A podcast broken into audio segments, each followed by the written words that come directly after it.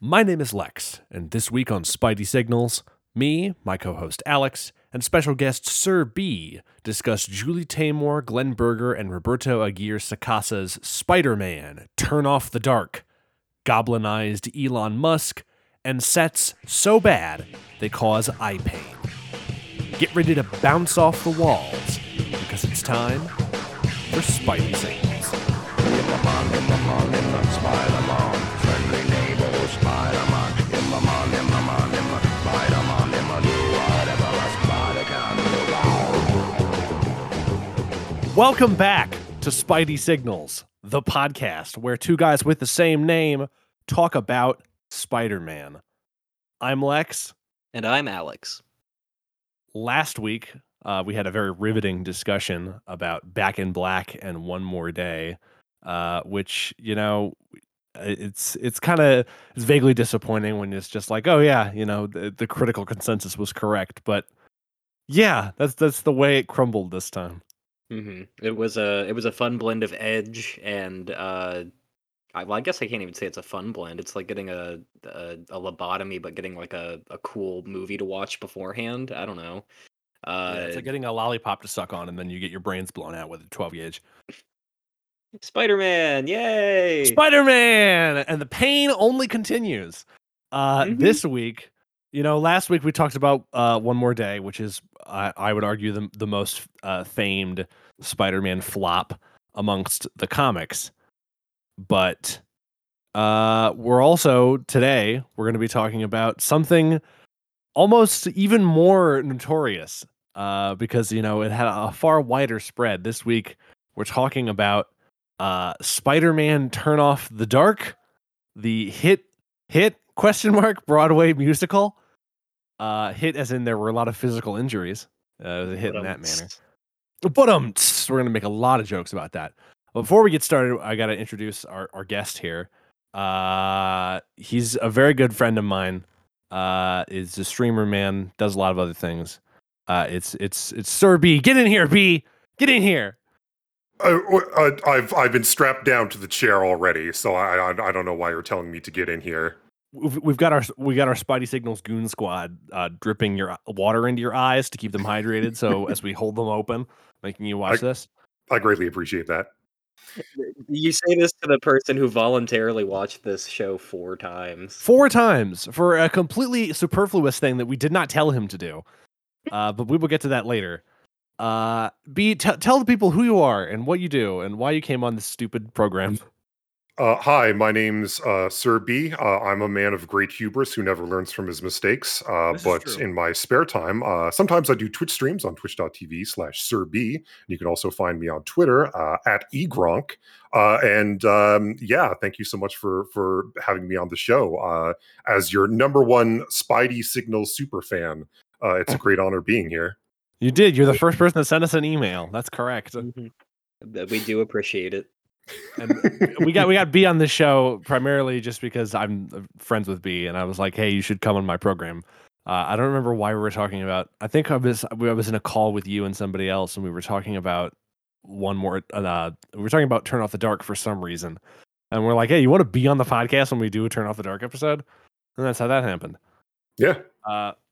But you know, I'd say you're not as terribly interested in this stuff as we are. I'd say you're a casual as a one term for it. Well, here's the thing. It's funny you mentioned that because I am a casual fan of Spider-Man. But I do like theater, so I'm sort of on the other end of the whatever you would call the nightmare ride we're on. Yeah, exactly. Yeah. So when you had mentioned that you wanted to do something about like Turn Off the Dark, I had to jump in. I had to be a part of it. Now I know that you have you've talked about it on your stream, but we haven't revealed what it is yet. Mm-hmm. But we'll be talking about B's special surprise after we get through the plot and the fun facts for this episode, and then you can walk us through the thing that you have created entirely of your own volition. Because I haven't read any of it. It's going to be interesting. But today, as we said earlier, we are talking about Spider-Man Turn Off the Dark, This is a Broadway musical. It took a very long time to develop it, but the preview period began on November 28th, 2010. And then, you know, it took a very long time. I think, if I remember correctly, it might be a fun fact later on. This had the longest preview period in Broadway musical history. Ended up opening on June 14th, 2011. And there were specifically two different versions of this show. The preview period had an entirely different storyline. But we ended up watching a bootleg, poorly recorded audio and video of the 2.0 version, which was what was officially released. So that's the version we're going to be talking about. The book, which is like the storyline and stuff, if you don't know your Broadway terms, is done by Julie Taymor, Glenn Berger, and Roberto Aguirre-Sacasa.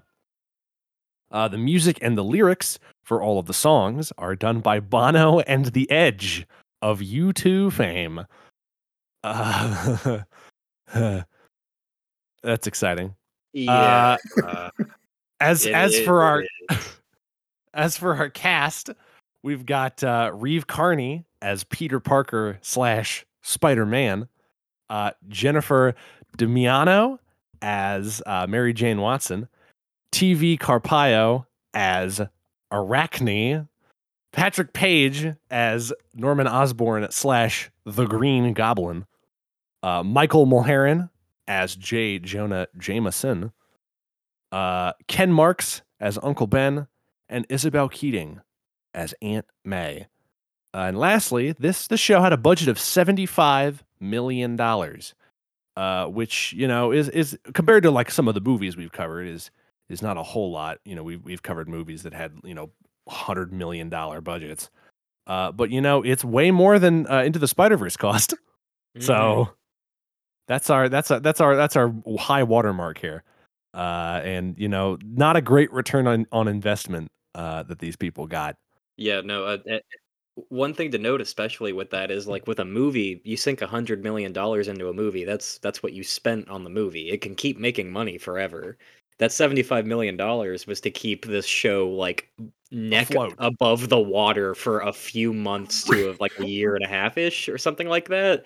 And it will never make money again. The only money that is on like monetization of people talking about it. Well, actually, I'd like to correct you on that because I believe there is still merchandise for sale for Spider-Man Turn Off the Dark. I could be wrong. I think they still have quite a bit of merchandise left over, and I'm sure they do. It's sitting in a warehouse somewhere, covered in mothballs. Right. Funny, I got you the original Broadway cast recording of Turn Off the Dark on vinyl. Awesome. Well, I know what I want for Christmas. Make it happen, Sony. Put that under your Christmas tree. Your vinyl copy of Turn Off the Dark. But I guess we can. Life support. We could sort of talk about our personal experiences here. Alex, do you have any personal experiences with this Broadway musical extravaganza? Not in the general broadest sense. I never watched it until this podcast. As I was about 15 when this was like when it broke and it was big, and I remember this is I like I've said before, I exist in that weird like I'm not quite Gen Z and I'm not quite a millennial either.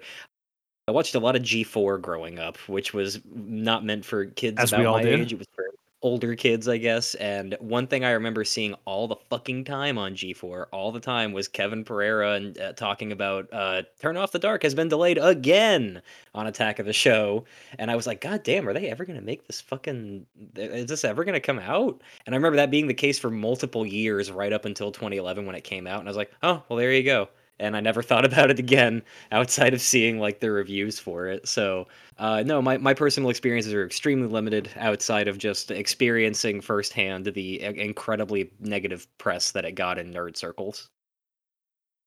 B, do you have any personal experiences with this show? So I used to be, and I'm going to be putting myself on blast here. I used to be not a theater kid. But I did take theater in high school. How embarrassing! Yeah, it's a great shame. I also took theater in high school, but I'm not a theater. I took speech and debate, which is vaguely related to. I hung out with a lot of theater kids in high school. It's speech and debate is theater kids, but for conservatives. Yeah, I had to take that class, but you know. So like I used to really like the theater. I used to really like musicals. I remember going to see the Green Day musical with Aaron, my wife. And then here in Ontario, here in Ontario, we have a town called Stratford, which emulates a lot of the same things of Stratford in England. It has its own world theater. It's fairly famously known here in Ontario as being the theater town. And we used to take a lot of field trips there. And my great uncle was actually a wig maker for that theater. So growing up, used to really like theater, used to really like musicals, up until the point where I watched the Into the Woods movie, which sucked so bad. I never wanted to see another musical ever again. But like I never really experienced anything about Spider-Man Turn Off the Dark up until I agreed to be on this podcast. So my sort of Turn Off the Dark world was very limited until I agreed to do this. I'm in a combination of the two of you. I had also heard about this for a very long time when it first came out. I remember reading a lot and hearing a lot, like on TV, people would make jokes about how there's this Spider-Man musical that is terrible and people keep getting fucking injured on it. Mm. And it was a known disaster, but I had never seen it. I had seen some images of it. There's a YouTube sort of documentary dissecting what happened here that I haven't seen in a long time. I meant to watch it before I recorded this episode, but I was very busy this week, so I didn't do that. Mm-hmm. But you know, in more recent years, the only musical that I'm not really, not really a big theater guy. But the only like Broadway musical that I've ever thought was good and interested me enough that I like enjoyed it and like downloaded the soundtrack was Hadestown. That's a really good show. And as it turns out, both Reeve Carney and Patrick Page are in Hadestown in essentially like the same sort of protagonist antagonist roles. So I'm like, oh, what the fuck? I haven't seen Hadestown myself, and I don't know that I will. I'm also not terribly a musical guy, but this is one of those situations where, I can't hold the show against the actors. Reeve Carney's probably a fine man. Yeah, I know. It's just really funny because we'll talk about this as we get. I have a note about it as we get into the show, but Reeve Carney has sort of a sort of willowy, almost Kermit the Frog type voice. Not to harp on the guy because I really like him in Hadestown, and that works in Hadestown because in that show that he plays Orpheus, and he's sort of like this you know sensitive artiste boy. But here it just does not work, and it's very funny.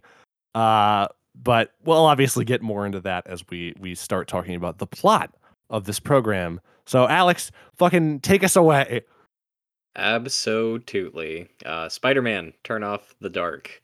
We begin with the set piece of where do I start with the set piece? Do I start with Arachne? What the fuck, man? Okay, so we're shown Midtown High School in Queens, New York. You know the set piece, and it's like a weird isometric like view of the set. And one thing to note, just to, about all the sets in this movie is that they're like glaringly headache-inducingly comic book on purpose, if that makes sense. Everything has black, like, action lines on it, and it's shaded like a comic book. And the desks that these grown, adult students are standing at are like at a weird 3/4 angle that are just the whole thing is it's like you're watching a Spider-Man nightmare. But something I did really actually like about some of the set pieces is the way they sort of opened up like a pop-up book. They were very, to me, like very headache-inducing because they sort of had different styles, like set to set. Some were very comic book-like, some were very like realistic and were using real props. But the ones that were comic book-like that sort of had these dynamic, like they would expand, they would open up, they would change shape. I actually kind of liked that. And I did like how the high school sort of like folded open and then all the students' desks would pop up and then the play stage actors would sit at their desks. Mm-hmm. There are sets that work in this. There are sets, and I have to admit that some of the production design is cool, but the problem that I have with it is most of it is incredibly fucking ugly. All of the costumes, the sets, everything in this show is ugly as fuck. And Julie Taymor, who's one of the director and one of the main writers of the story, her big claim to fame is she did The Lion King on Broadway, and that was a very sort of abstracted, very stylized sort of show, and that very successful too, and very successful. And that I saw makes that a lot of going to fifth grade field day. Let's fucking go. And you know that would work on paper of like, oh, this person made this sort of heavily stylized type thing. Let's get her on for this Spider-Man project. But her artistic sort of vision for Spider-Man is just to make everybody look really fucking ugly. We will get that when we get to the Green Goblin villain it's super song. Bagley, yeah. It is. We talked in the last episode about the phenomenon of Bagley face. Everyone in this show has Bagley face. It's all Bagley face all the time. Yeah, I wish you could say the same for the suit, but the suit is some weird hybrid of like. We'll talk about the suit. We'll talk about it. But that's not to say. Here we are in high school. Peter Parker is giving a book report. Not so much about a book, but about like the goddess Arachne, the myth of Arachne, of Greek myth. Yeah, which is a brief song in and of itself. But Peter gives a book report about the story of how Arachne was weaving and like was blasphemous against Athena and was cursed to be a spider, the first spider. She became the first spider. And Arachne descends in an interesting costume. Arachne is a character who she was a completely different character in the first iteration of this, and I'll save that trivia for there, but like in this version she's very much just like a plot device, like a narrator to sing and tell you what's happening, but she only appears like maybe 3 times the entire musical and doesn't really narrate what is actually going on. She just sort of talks at the audience, or sings at the audience, I should say, about how she is reacting to everything, and then once talks to Peter directly. It's weird. Oh, yeah, God.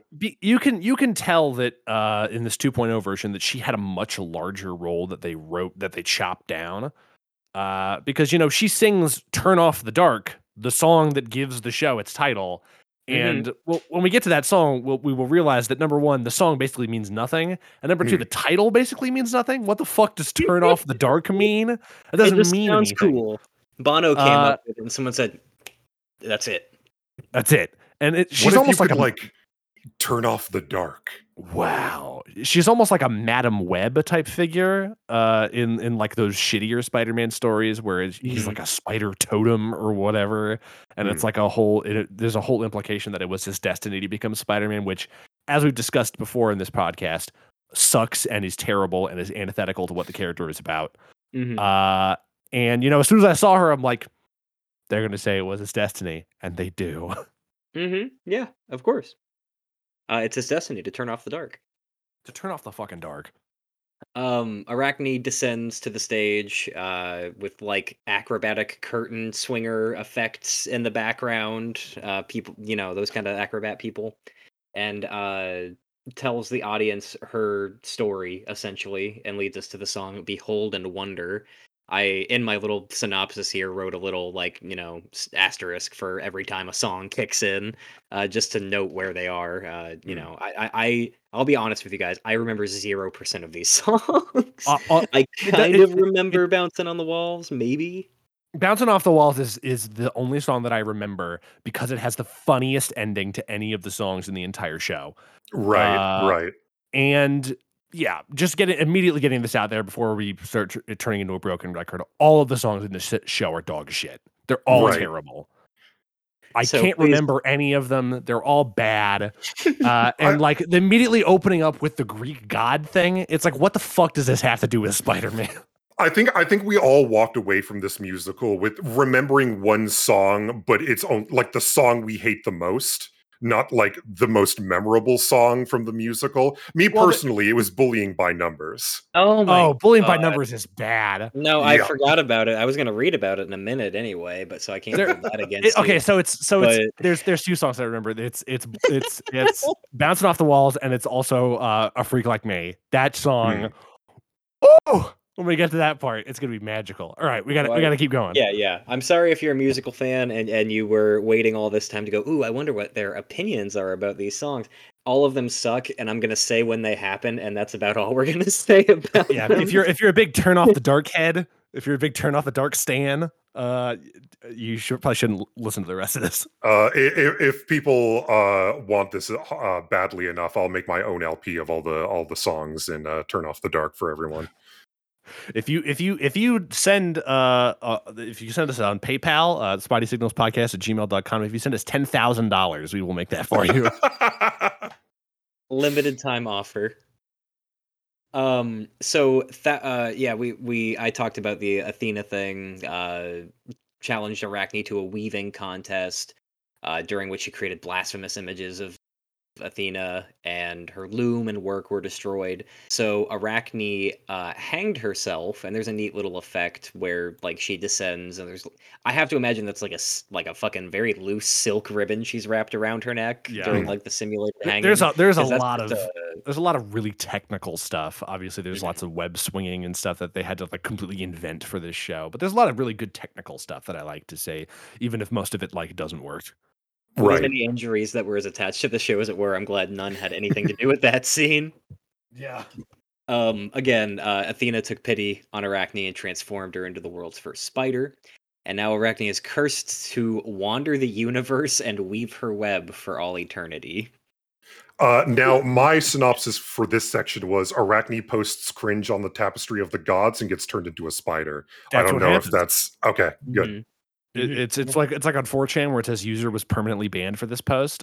User was turned into a spider for this post.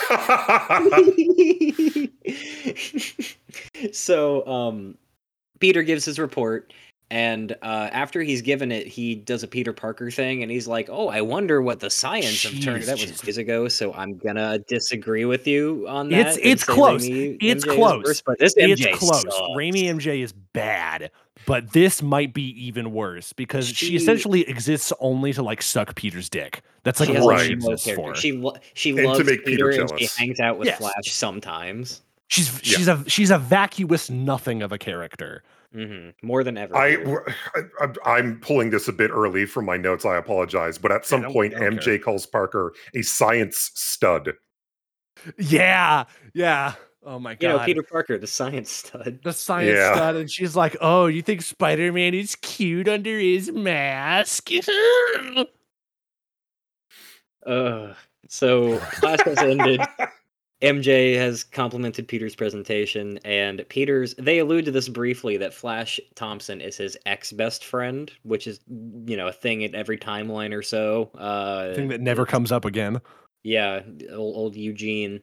And, Flash and his goons, his merry men, start tormenting Peter with the song Bullying by Numbers that I don't want to talk about any more than we already have because I hate it. It is a song that exists only to pad the runtime. Most of the songs are. Minor addendum. The reason why they bully Peter, not just because this is the most pathetic version of Peter Parker ever conceived by man, but he also goads the teacher into giving the entire class more homework. Yes. Yeah. Oh, I almost forgot, Oh, thank you, Peter, for reminding me we all had homework. And yeah. So now we're going to like throw you around acrobatically over our shoulders and carry you and throw your backpack over you and play monkey in the middle with it. They sing and they dance around him and they act like idiots for a while. And from there, MJ and him kind of do a little like meet cute thing, even though they know each other and he clearly already has a crush on her. And it kind of goes to like a split, like MJ's abusive father is like screaming and smashing bottles off screen, and again, Peter... another thing that never gets picked up on. They don't pick up on that. at all. No, it's there to set up a song, and that's it. And so they kind of do a little like dual focus split on like, oh wow, MJ has this abusive home life, and Peter gets all the shit kicked out of him all the time by bullies. So they do a little duet about it called "No More," that they sing after parting ways on their walk home from school. Basically cementing that these are the two most pathetic people in existence. Mm-hmm. Yeah, Peter, MJ is somehow popular and like has a bunch of friends she can reliably talk to, and has never told anybody ever, hey, my dad waits for me to come home from school screeching, where is she? And throwing bottles at the wall. Maybe I should tell somebody that. How do you know that name? Would you say that name, Martha? I can't. Not again. I don't have the strength. I can't do it anymore. I can't. Peter, meanwhile, has been living with his Uncle Ben and Aunt May. Don't know if you guys are familiar with them. Ever since his parents, Mary and Richard Parker, died. Dick Parker? The return of Dick Parker? Oh my God. And his fiery plane crash. Good old Dick Parks. They remind us... When he was too busy posting to focus on his wife. Yeah, he was... my wife's dead, I gotta post. # Boone style. Posting on his Sony Vaio laptop. Gotta retweet one more drill tweet. Uncle Ben and Aunt May are grilling Peter over his fight wounds, and Ben Parker makes it I hate this Uncle Ben. He makes it a point to like say like 5 times, "You're smarter than them, Peter. You're smarter than them. Have I reminded you? You're smarter than them." And it's like a caricature of Uncle Ben. It's like not Uncle Ben as a real character. It's like that version of Uncle Ben that I hate, where he's like Ghost Man in the sky who like nods approvingly at everything Peter does. It's like absolutely. Uncle Ben was crucified for our sins. Exactly, he died for your sins. And this is like we see how whiny Peter Parker is, because all he does is just complain. He's so whiny in the show. He's so bad in the show. And he gets like upset at his aunt and uncle for like being concerned about his well-being.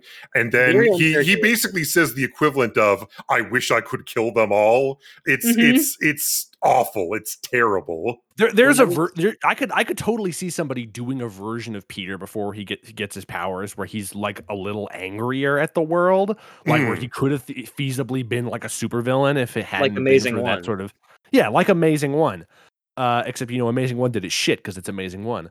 But, here it's just really bad. And, we obviously we talked about Andrew Peter being shit, and like Toby Peter, who's like a big goober. But I could take, Goober Peter is fun. I like Goober Peter. Goober Peter screams. He's not the ideal Peter, but he's fun Goober Peter. This guy is like, I want to fucking kill them all. Kill them all, Peter. Growing up, I knew like troubled youth kids who were like raised by their grandparents, and that's what this reminds me of, is some of those kids and like the tantrums they would throw, and it's like, dude, oh my God, that's your fucking aunt. Don't sit there on the arm of the couch and go stomp your feet on the floor. Calm down. Actually, I'd like to correct myself. This is brilliant, because who's going to see this musical? Theater kids. It's a mirror reflecting back at them. This is you. This is you. All you need to do is get Spider-Man powers, and then you'll be popular at school. You'll be bit by a comically large spider that comes down from the ceiling. So in case I didn't say it enough, Uncle Ben keeps saying, You're smart, Peter. Hey, don't fucking freak out, kid. You're smart. But Peter's like, yeah, that doesn't really help me. I'm gonna freak out. A few in-musical days pass, and Peter and his classmates go on a field trip to the genetics laboratory of scientist and raving lunatic Norman Osborn. Norman Osborn, once again, the best character in the show. Yes. Yeah. God bless Patrick Page for trying to ham it up in this show. He's great. I like this set a lot. It's probably my favorite set.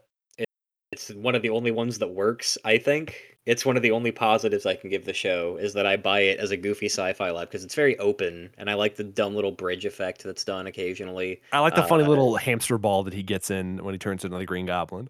Oh, the 3D space ride, yeah, the space rings. He gets in the hamster ball from the hit video game rolled out, and he gets in the ball and turns into a fucking green lime tomato man.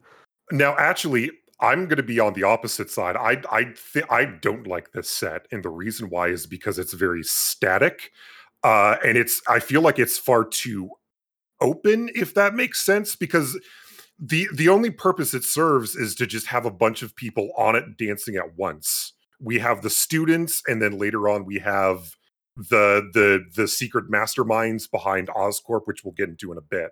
The suit goons, the Tumblr sexy men when they release them on stage. It's like there's not, for me personally, I think there's not a whole lot going on with the set. There's not a lot that sort of creates this dynamic perspective compared to like the original to the first scene with the classroom. Yeah. And I'm going to be the centrist here. I don't remember any of the sets in the show. Enlightened centrism in full display. Horseshoe theory is real. They all blur together in my mind. It's a Venn diagram and just Lex is right in the middle. Lex, you truly are the wisest human. I live in a cave behind a waterfall, and I haven't jerked off in 10,000 years. The semen retention has made my brain massive. I'm going to go write Spider-Man, Turn Off the Dark. You know everything about Spider-Man. This is true. Emily and Norman Osborn explain that they're hoping to accomplish some great stuff with genetic research in their song, DIY World. Specifically, Norman Osborn wants to solve climate change by giving everyone giant infrared eyes so they can see in the dark. Yeah. He suffers from Kurt Connors syndrome in this. Yeah, he suffers from Amazing Spider-Man 1 Kurt Connors, where he's like, I know what the solution, instead of trying to like reverse the effects of greenhouse gases, he's like, let's give everybody gills when the oceans rise. But wouldn't it be a lot cooler if we could breathe poison and we had big scales? And he's like going nuts with like a furry like dragon commission at this point. Wouldn't it be crazy if we had like rainbow horns and we could fly? He's like if an 8-year-old had like a PhD.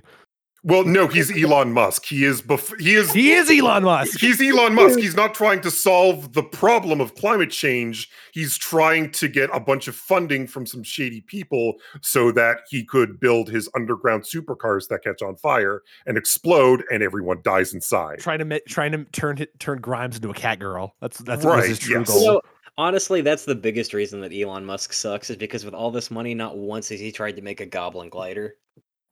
You know, in the newer Spider-Man movies, that they've reframed J. Jonah Jameson as sort of an Alex Jones type figure. You know, since they're bringing back Willem Dafoe Green Goblin, they can't do this. But wouldn't it have been fucking hilarious if they tried to if they did a sort of a version of Norman Osborn where he is like an Elon Musk type figure? That'd be really funny. Yeah. My goblin powered cars are completely safe. I know. They won't explode because they're not made of bombs, I promise. They won't turn you into a goblin man in their terrible accidents. Oh my god, I'm a goblin man. My son! The steering wheel was full of goblin powder. Yeah, his name's not Harry Osborn, it's... Speaking of which, I mentioned this at the end of this paragraph I'm talking about. Harry Free Timeline. Free Timeline. They openly lament that they never had a child in this, and it's just like, okay, fuck Harry, you know. This is like the butterfly effect. This is what happens to the universe if Harry Osborn isn't born. He's like the linchpin to the entire universe. Everyone starts singing.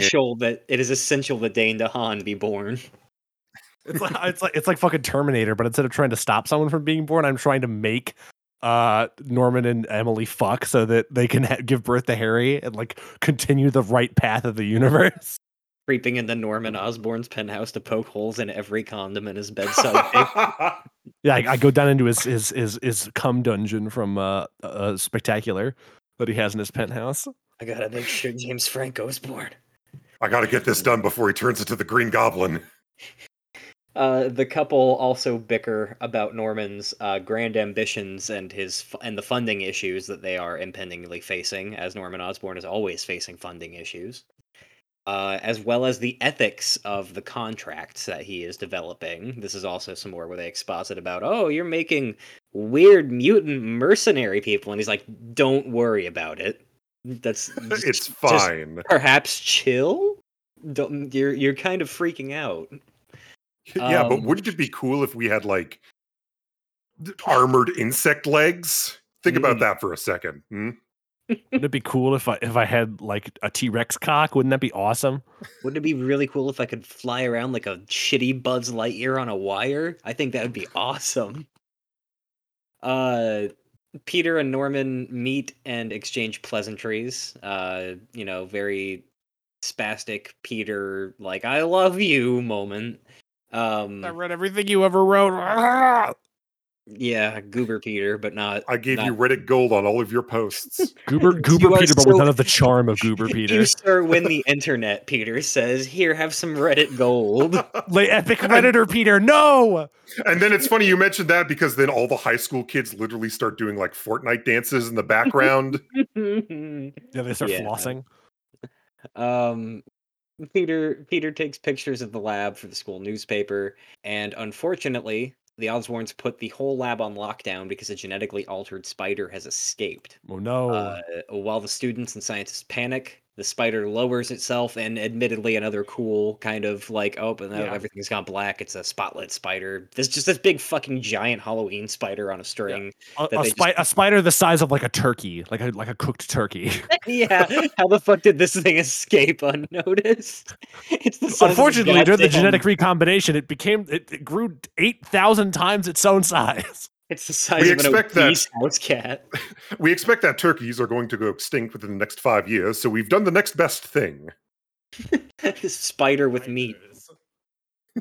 So while the students and scientists panic, the gigantic fucking spider lowers itself onto Peter's shoulder and bites him, briefly taking us through the song Venom. Norman... Go and get him, Venom! Venom. Vitamin, aw. All men are friends. Norman loses his shit over the missing spider. Very brief shit here. I don't detest this origin story. This like, oh, he got bit by a spider. This is the quickest way to do it. You know, we don't need to see the Just spider get it out of the way. It's done. We go from here back to the Parker household, where Ben and May are discussing Peter possibly needing to see a doctor because MJ has come to check in on him. Peter came home and like immediately went to bed because he's Peter No Insurance Parker and just gets bitten by a giant fucking spider and goes home and is like, well, I'm just going to lay down and die, I guess. MJ's come to see him, and does she get turned away? I don't remember. I didn't write that down or not. There's some weird thing where like she's talking to Flash Thompson and his friends like briefly, and if they're like lit up by red light like a virtual Game Boy. It's slipped my brain. Yeah, it doesn't matter. But Peter up in his room has become aware that as a result of the spider's bite, he now has powers like a spider type man, along with a muscular physique, 20/20 vision, and the ability to emit web strings from his wrists. And he just immediately accepts it. Like, it's oh, this is fucking awesome. There can possibly be, like, no downsides to this. Mm-hmm. I'm going to start doing sick flips and shit in my bedroom. He doesn't get a cancer screening or anything. Yeah, all of Peter's dialogue where he's like, I have the proportional strength of a spider. It's all fucking super clunky and terrible. And you know, we get the song Bouncing Off the Walls, which is the song that sounds the most like a U2 song. There's like fun wire work here where there's a scene where Peter literally bounces off the walls of the little set and they move around. That's kind of fun. He fucking throws the web out of his hand at the end of like the first part of the song, like confetti. He's like, yeah. Yeah. And there's like stagehands who are like holding up the walls, and as Peter Parker's like bouncing off of them, they're getting shoved back. Like you can visibly see like they're struggling to hold up these prop walls. Yeah, and he beats up a bunch of bullies at school, and it goes in like slow-mo spider sense thing, and the little like the stagehands dressed in all black are like carrying people as they fly in the air. Not only that, but he's also beating up like people who are just playing sports. Like there's just some guy playing baseball and he just like kicks the shit out of him. There's a guy playing. Peter's just going evil. Yeah, he's gone crazy, mad with power, and he needs to be put down right now. Kill him now. All right, honey, I'm going to go play some baseball. I hope a muscled freak doesn't beat me to death. Jeez, Parker, you are a freak. After beating down his bullies and whoever stands in his way, Peter sees Flash giving MJ a ride in his car because he has one, and that makes him cool. So Peter decides he needs a car to impress MJ. He gives his classic line, car equals girlfriend. He says that. He sure does. And nowhere near as good as the little bass lick in Raimi one was burn.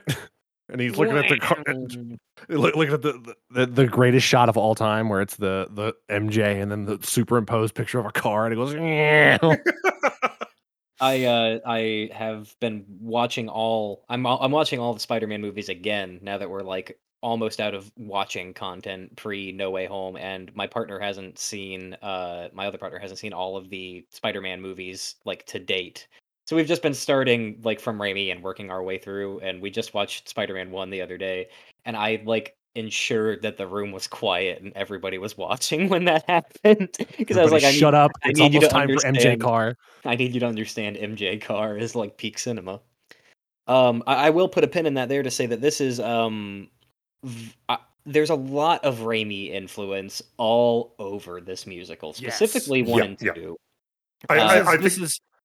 They sort of like picked the Spark Notes version of the Raimi movies and just tossed them haphazardly into this play or musical. Yeah, this is in that era post Raimi, pre Amazing. So you know they have all of the. It's just 1 and 2. They don't have any shit from 3, thank God. But it's all very tossed in there. Like they throw in like Spider-Man No More shit like when there's 30 minutes left in the show, and it's like, where is this going? But they also like go out of their way and pluck things they might not. Whoever wrote this at some point might not have realized, like Bonesaw McGraw is an exclusively Raimi like name. They were just like, it's part of his origin story. Put it in there. And remember, there's still a Greek god in here too, right? You guys don't remember that? Mm-hmm. Yeah, she's there, spidering around when her fucking costume works. We haven't even gotten to fucking the wacky waving inflatable Bonesaw yet. Oh God. Uncle Ben is begged by Peter for the means to purchase a motor car. He sees a convenient ad in the paper and decides to enter a wrestling tournament that will win him the grand prize of $1,000. At which point Peter calls Uncle Ben a chump as well. Yeah, return to the chump. Face. He's like, you're a fucking chump. You're an idiot. I hate you. I'm going to buy a car. This is the second week in a row that we've talked about chumps. Because we talked about him back in black. The chump. And Uncle Ben. The chump. Right here. And then he just starts open hand slapping open Uncle Ben like he did the fucker. He kills Uncle Ben in this one. It's a great twist. Oh my God. Turn Off the Dark. I love it. Peter becomes the human spider and defeats champion inflatable big man Bonesaw McGraw. Yeah, so in the show they do not have a guy playing Bonesaw. What they have in the genius mind of Julie Taymor, a giant inflatable man that looks like Bonesaw that Spider-Man kind of throws around and punches, and it doesn't look like there's like audio piped in of like a wrestling match, but it's very obvious. Like, I guess they're not trying to hide the fact that it's an inflatable guy, but it's just... Well, no, because they even reference like, the spider guy is throwing him around like a blow-up doll. Like they even mention that. They're not trying to hide it, but still, just the idea of it is someone so thought it was stupid. Intensely clever when they wrote it. Is what it is. A lot of this reads as like, oh yeah, this is gonna kill, and then it didn't. Yeah, Julie Taymor is sitting there alone in her Manhattan high-rise like, yes, this is fucking genius. I'm a god. He saw a child earlier that day like playing with an inflatable and was like, Spider-Man. She's like snorting coke off of her Tony Awards. Like, yeah, make him an inflatable guy, yeah! You know what the teens like these days? Balloons. Taymor is balloon. Ready She's like clattering away on that typewriter. Yes, yes. So Peter collects his grand prize money for defeating Bonesaw, and he stands outside with wads of cash in his hand, in New York of all places. He's standing around. He's singing he's doing a reprise of Bouncing Off the Walls. He's singing the song. He's like, yeah, yeah, yeah, and then immediately gunshot. That's how the song ends. It's the funniest fucking thing in the world. Yeah, I did laugh out loud.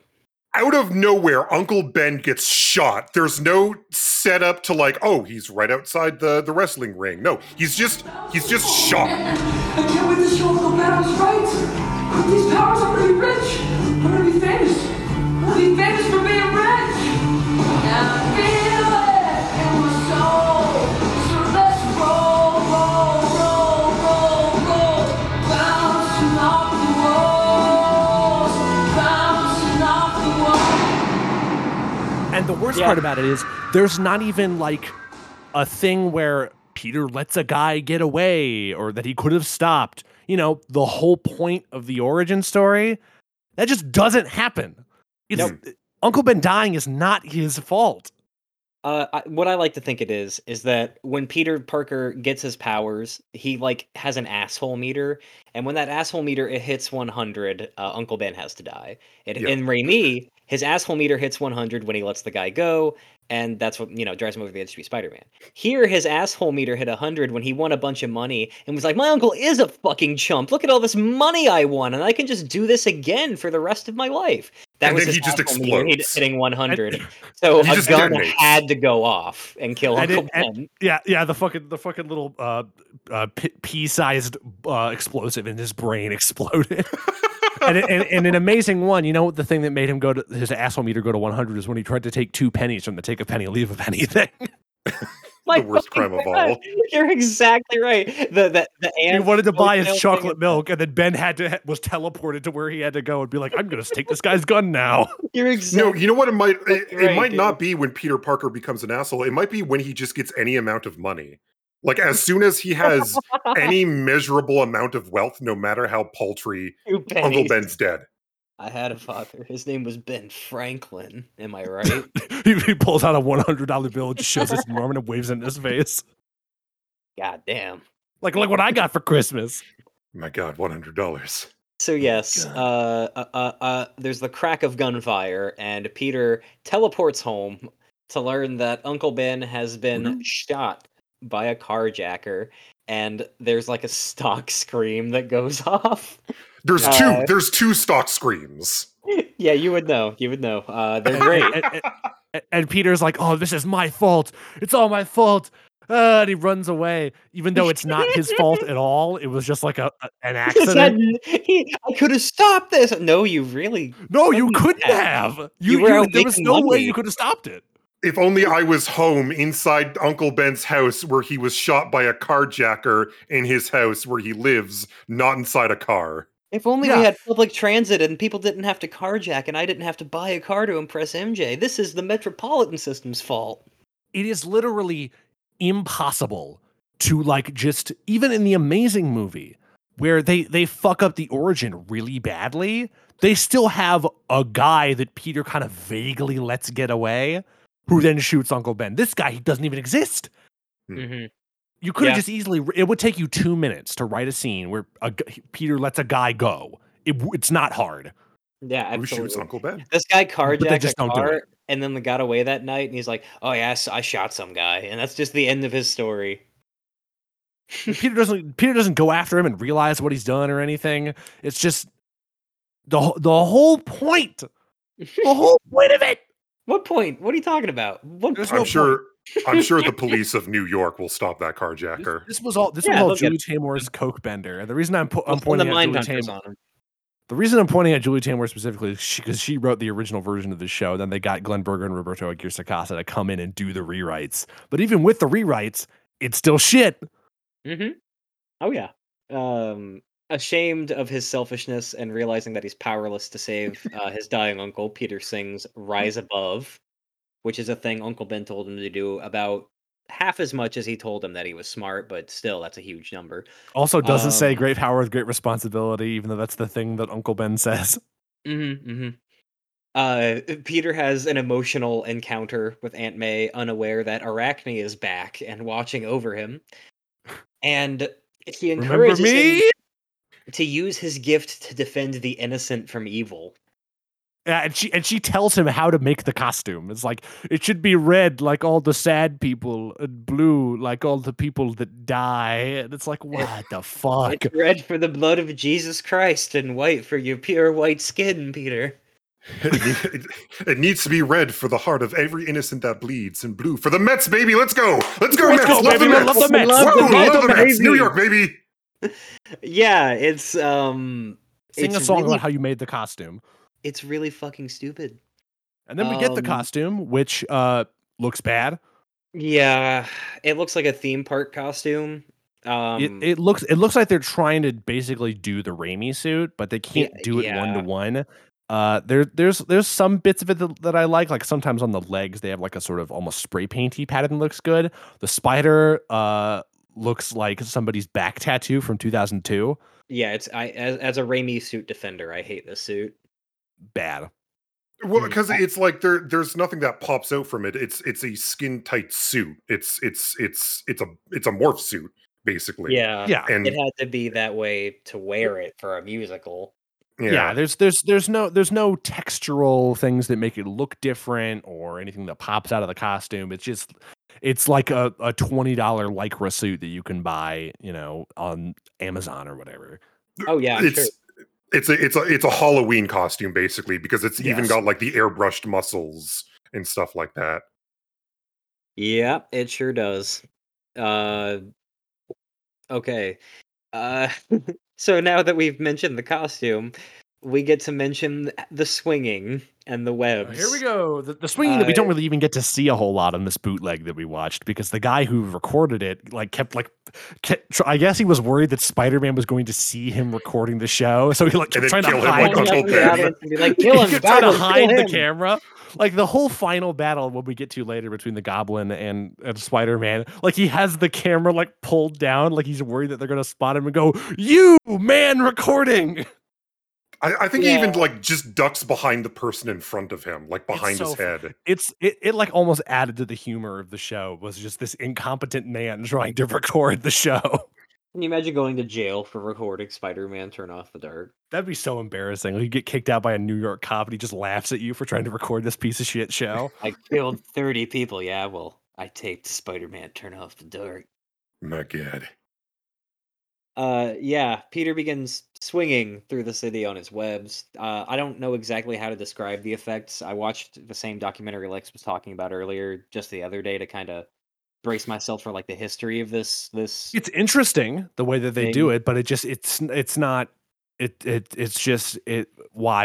how to describe crowd wire stunts. It's it looks cool and fun, but also you put way too much effort for this piece of shit. Right.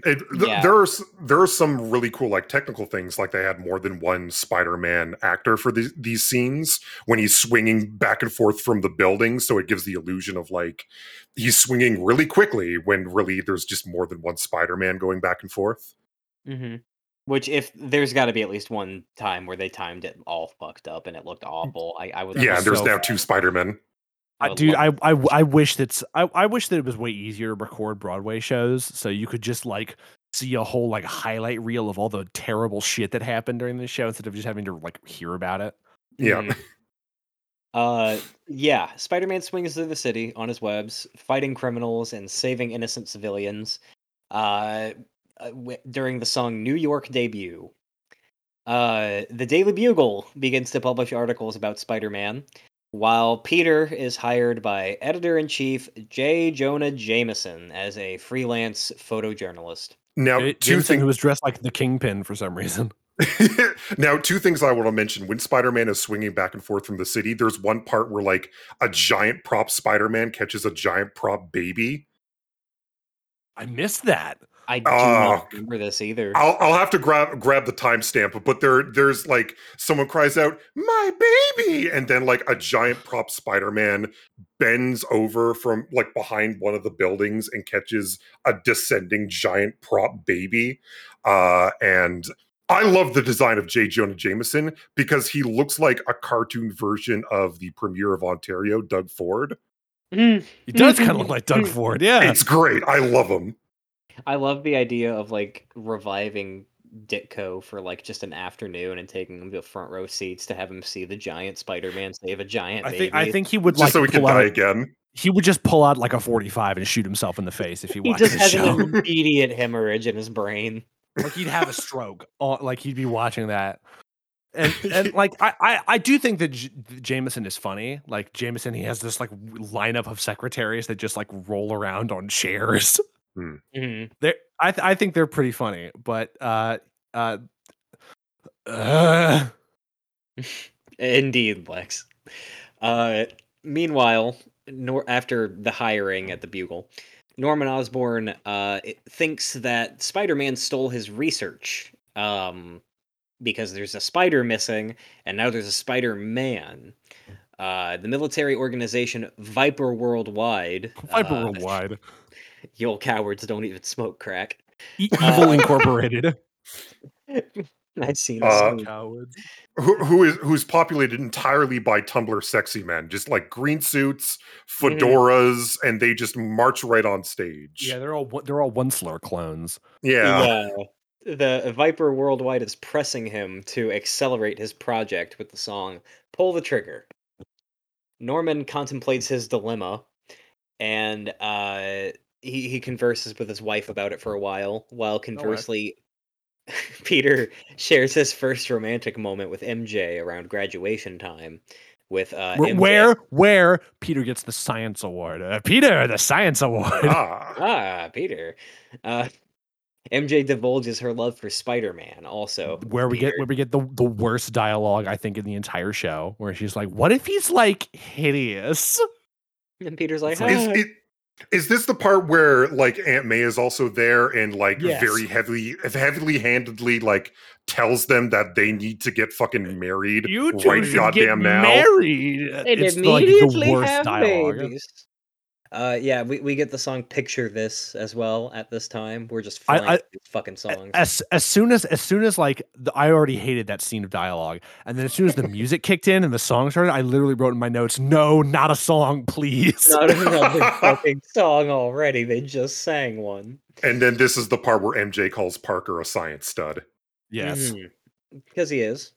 But to Spider-Man, it's NBD, of course. It's all NBD to him. Tough mutter. He's super bendy. He's got a Snapchat. We'll never let it go. Never let it go. I will never let it go.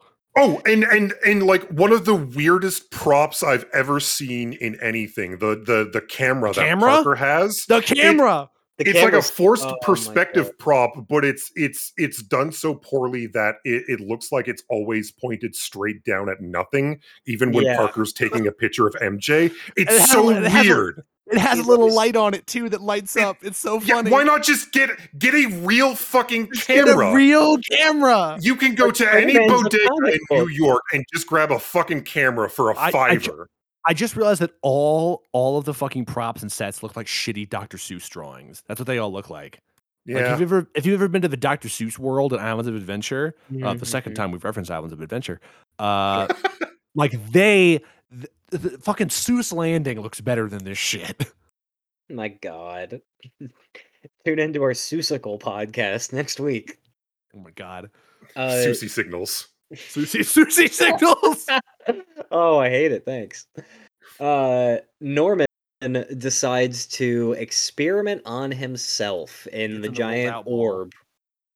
And in his haste to experiment on himself with everything so tumultuous, an electrical surge results in the death of his wife, Emily, when she touches the orb. Because, as we know, women can't touch orbs. This is true. Women can't ponder orbs. They can't do it. No. And the funniest thing is, he has that sort of, his whole thing is genetic recombination. And even when we get into his song where he genetically recombines people and turns them into the Sinister Six. He never explains what the fuck he did to it, like what he genetically combined himself with to turn him into the Green Goblin. He just gets in a ball and then he pulled a goblin out. It's like, here, give me this thing. I'm something of a goblin myself. I want to read off my notes for this one. Osborn rides a space ring ride so hard his wife dies and he turns into the Green Goblin while MJ and Peter make out directly above them. Because in this scene, they're in like the sort of walkway in Oscorp lab, like directly above them. But they're talking as if they're elsewhere. I think it's like what they're trying to do is like a split frame shot, essentially. Like, I think they're supposed to be on a fire escape, like in MJ's apartment, because they're having a conversation about like, Peter, you live in a completely other side of the city. How do you get here so fast? And whatever fucking asinine dialogue they're having. And then they talk about when there's the accident. You smell like Spider-Man. What the fuck? When they have the accident over at Oscorp, like Peter and MJ react as if they're seeing it from far away. So I think that's what they're trying to do, but because it's a stage play and it's kind of hard to do a shot like that, it's hard to do intercutting in a stage play. They just have Peter and MJ sitting on a fire escape that's suspended above the lab, so it looks like they're in their fucking like right above the lab. But it doesn't work because, like in previous scenes, we see people from fucking what Venom Inc. What's it called? Viper Inc. Viper Inc. Dancing on that very same walkway, and then also like the high school students. So like it's not the exact same walkway. It's a little fire escape that Peter and MJ are sitting on, but there's another walkway that the Viper people are on that looks almost identical, but is longer. Yeah. It's insanity. It's madness. It's bad. Fun fact: none of this matters. No, none of it. No, we just wasted like 3 minutes of your life trying to dissect what the fuck is going on in a single scene of this show. More of this it doesn't matter. It doesn't matter because Osborn is now full wacky mode, and he makes a shake weight joke as Green Goblin. He makes a shake weight joke. We get the dead wife. He's gone green, and it's time for the second act. Yeah, we are more or less halfway done here. Green Goblin is here, and the Green Goblin who looks like a green Michael Bay Transformer. He just transforms into his own glider. He looks like a He-Man toy. He looks like a human He-Man toy. He looks like if the Grinch fused with like a cutlery set. Yeah. Oh my God, we're not even close. Oh, the Sinister Six. Speaking of cutlery sets. My favorite character with his song "A Freak Like Me Needs Company," the Goblin expounds on his plan to come up with a genetically altered squad of humans like himself, who frequently sings with a hallucination of his dead wife. No, I'm going to correct you. It's not a hallucination. He has two robot versions of his dead wife. Oh my God, is one of them the Cabbage Patch? They are robots. Oh my God. I don't remember that. I guess I thought it was a hallucination as well. That's even better that they're robots. No, they're two robots. One of them does the Cabbage Patch. Fucking incredible. Okay. Well, yeah, I mean, you would hope. I would only marry somebody who can do that, so. And then also as he's singing, Peter's high school classmates show up and start dancing too. Yeah, that like he has like a gaggle of like evil, like he's having a flashback to like when Peter got bitten by the spider. So he's like, but in his memory, it's like he has evil memories now. So like all the evil kids from the evil school show up. Yeah.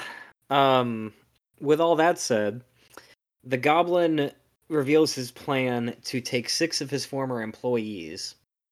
Six scientists, including Dr. Cletus Cassidy. Yeah, to make Carnage, Electro, Kraven the Hunter, Lizard, Swarm, who is made of bees, and Swiss Miss, who is Swiss fucking Miss, baby, a pocket knife lady. Yes. So it is explained. It's like a very quiet line. It's hard to hear, like in the big scene where the Sinister Six like are attacking people. He makes Carnage by combining this guy with just blood Like, mm-hmm. he's just made of blood, man. That's what Carter... Yeah. He's not a symbiote. He's a man made of blood. We have Electro. Whose power cannot be contained. We have Kraven, who is just a man. And it's like Crusher, but instead of being a giant inflatable guy, it's like a guy wearing a papier-mâché head of Kraven the Hunter, and his chest can open up to be like a lion mouth. And all of these people just have like names like Carnage, Electro, Lizard. This guy's Kraven the Hunter, which we know is his name for like lore reasons, but like, why is his name Kraven the Hunter? Don't ask questions. Just call him Hunter. His DNA was genetically spliced together with like some rich billionaire games hunter, I guess. Russian man. Yeah. There's the Lizard, who I think is the funniest looking guy other than Swiss Miss. Sure. He looks like a Mr. Potato. We have Dr. Connors, who looks like a Mr. Potato Head. Again, this is none of the Sinister Six. You don't see their real human faces like the Green Goblin, because the Green Goblin has like Patrick Page's real face, but it's like covered in makeup. There's like prosthetics on him and stuff. But for the other Sinister Six, they're all full body costumes. Like, you can't see the actor's face. But for the Lizard, they do have a face. It looks like a Mr. Potato Head. And then a giant inflatable lizard head comes out and starts attacking people. It's one of those. It's the Toronto Raptors mascot, but coming out of a guy's chest. So he's been genetically altered to be a normal guy who can also turn into a lizard sometimes. If you've ever seen that like kind of famous viral video of like a mascot at a football game that like walks over to a cheerleader and then eats her, that is what the Lizard. That's they saw that and they're like, we need to make that into the Lizard. Which I think happens, but it was so hard to see because like a guy's head was in the way with the camcorder recording. Yeah, that I think it does happen later on, but we just catch like a little glimpse of it. And obviously Swarm, who in the comics is a Nazi man made of bees, looks like Swarm. I think that's the best out of all of them. That's the one who looks like Swarm. I think Carnage also looks like Carnage. But, you know, they made him a blood man. And then, of course, we have a character that only exists in this show, our new Wild Whip. It's Swiss Miss, who only exists in this show, has no backstory, basically just Swiss Army Knife Woman. That's it. That's the beginning and end of the idea. We need to make a Sinister Six out of these characters that only exist in like one thing that nobody else remembers. Like Big Wheel, Wild Whip. People know Big Wheel. Nobody knows Wild Whip. We need to get Wild Whip and Swiss Miss, and we need to start grabbing other villains that only show up in like one issue. Yeah, this is like Ben Reilly's Sinister Six. These are they're not. No, not Ben Reilly. We need somebody even lower on the totem pole, like somebody like Kane, like somebody like that shitty. We need somebody like lower on the totem pole. Spider Side, remember him? Me neither. Oh my god. Yeah, these are Toxin Sinister Six. Remember Toxin? That night, after the creation of the Sinister Six, MJ tells Peter that her love for him has grown, and he admits that the feeling is mutual when they sing like the song, his penis. If the World Should End. Yes. MJ implores Peter to take one night off from taking photos of Spider-Man, which he eventually caves to, not seeing too much harm in the idea of having a Peter night. However, it's the worst possible night to have a Peter Knight, and the Goblin and his new alliance of criminals, his Sinister Six, go on a rampage through New York, set to the song Sinisterio. Okay. The song. Now, for this segment, I've written down a list of crimes that the Sinister Six has committed. Okay. I'd like to read them off for everyone. By all means. Carnage spray paints the word Carnage onto a building. Okay. No, Cletus, calm down. The Swarm does a pop and lock and then disappears. Dr. Connors runs into view and then sort of rubs his forehead for a bit. Electro shoots some lightning. Kraven just sort of stands there. Carnage throws paint everywhere. Swiss Miss also just sort of stands there. Oh, you're talking about the videos. Oh yes. My God, the videos. Yes, the videos that appear on the giant TV screen. Yes, they have in the background of this scene, of this Sinisterio scene, they have like a video screen, and they have like essentially what are like Overwatch play of the game animations for the Sinister Six. And they are all the funniest and like most terrible looking things you've ever seen. Like, and that's what B is talking intros. About. Yeah. Yeah. It's like the video they play when they walk out. Yeah. It looks fucking like that's their opener of their YouTube videos. That's their YouTube intro that they made. Oh, that's their God. Epic. That's their sports team, their gamer sports team logos. Arnish looks at the camera and throws a Minecraft diamond into it. I can't believe it took me that long to realize that's what you were talking about. Oh my God. Yeah. So Swiss Miss just sort of also stands there. Electro shoots some more lightning. The Swarm once again does a pop and lock and just sort of like disappears. Dr. Connors turns into the Lizard and does a spin kick. And then the last two, Electro blows up a building and then Swiss Miss destroys the Statue of Liberty. Oh my God. That's a severe escalation. From loitering and Swiss Miss pulls out a giant pair of those little tiny scissors that come in Swiss Army knives and cuts the head off of the Statue of Liberty. My God. And then the Sinister Six just sort of like start chasing people. That's it. Yeah. Yeah. Fuck. Like they do. God like they it. Do. Fuck. You know, the Sinister Six. Swiss Miss. Peter is given tons of grief from JJ for taking a night off and getting 0 pictures of the criminals or last night's events. So Peter takes off to take care of business. The Goblin arrives at the headquarters of the Daily Bugle and tells Jameson to print his plans of dominating the world through genetic mutation. The Goblin also tells Jameson that he gave life to Spider-Man, making Jameson believe that Spider-Man is in league with the Goblin, and therefore giving Spider-Man an even worse image from the Bugle. I'm imagining like the Goblin puts out like an opinion piece on the New York Times, and you just like see his face in the opinion column, like, I think we should turn everyone into mutant animals. He's got little square glasses on. Yeah. It's just like dust jacket photo, Goblin, Green, guest editor. So as quickly as they were introduced to us, fortunately, the Sinister Six are defeated essentially off screen. Like I don't remember a fight, and I don't remember if the camera's on the guy's lap.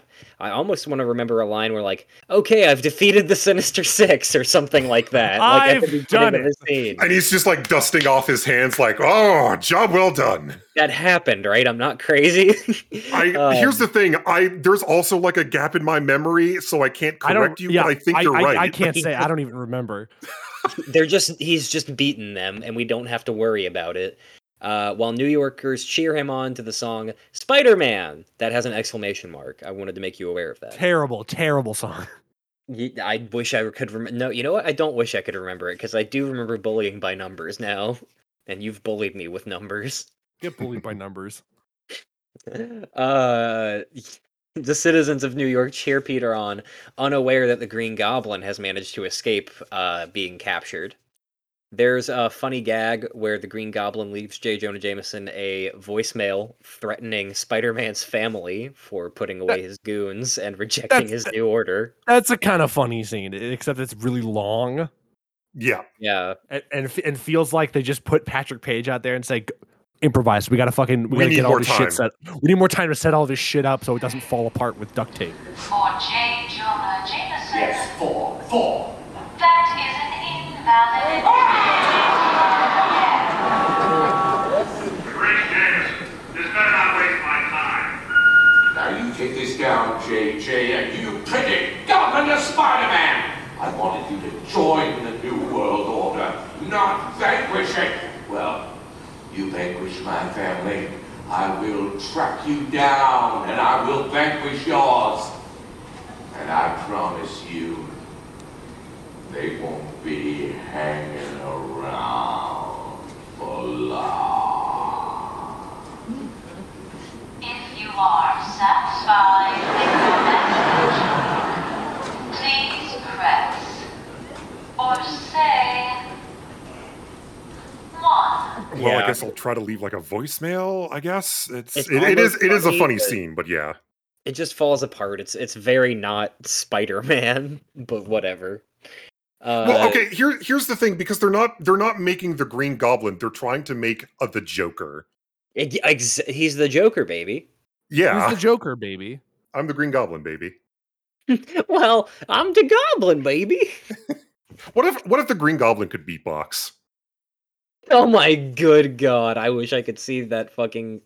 Oh, I wish I could unsee that Joker video.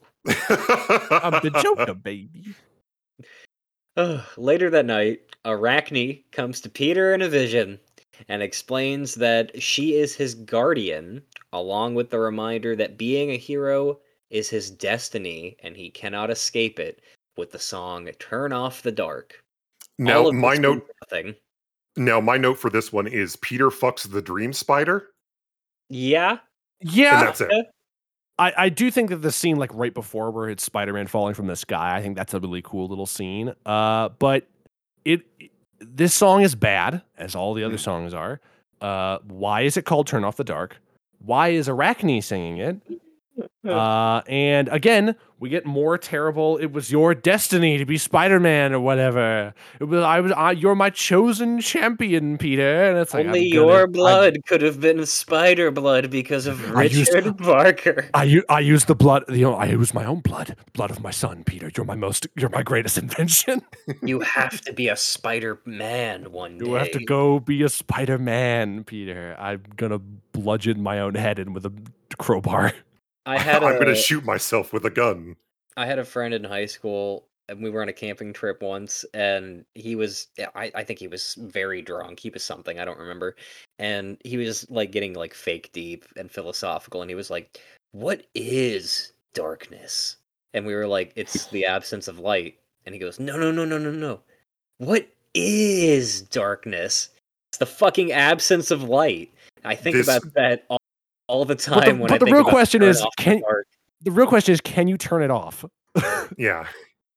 What is darkness and how can you turn it off? Well, okay. Is this the scene where like it's a dream sequence and MJ is like hanging from a building and then Peter tries to save her? I forget. I don't remember where that. It's around here somewhere. No, she is. And then there's the giant at this point.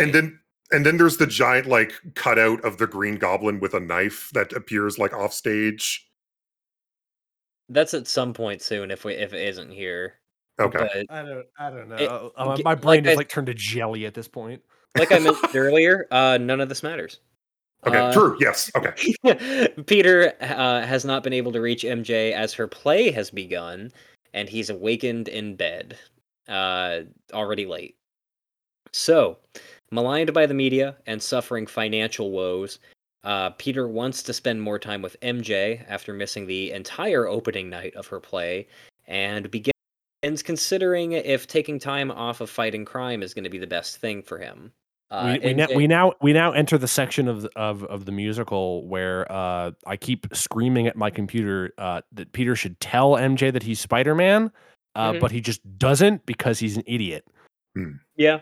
Good old Raimi writing. We're right back to Raimi 2, baby. Woo! Did you miss it?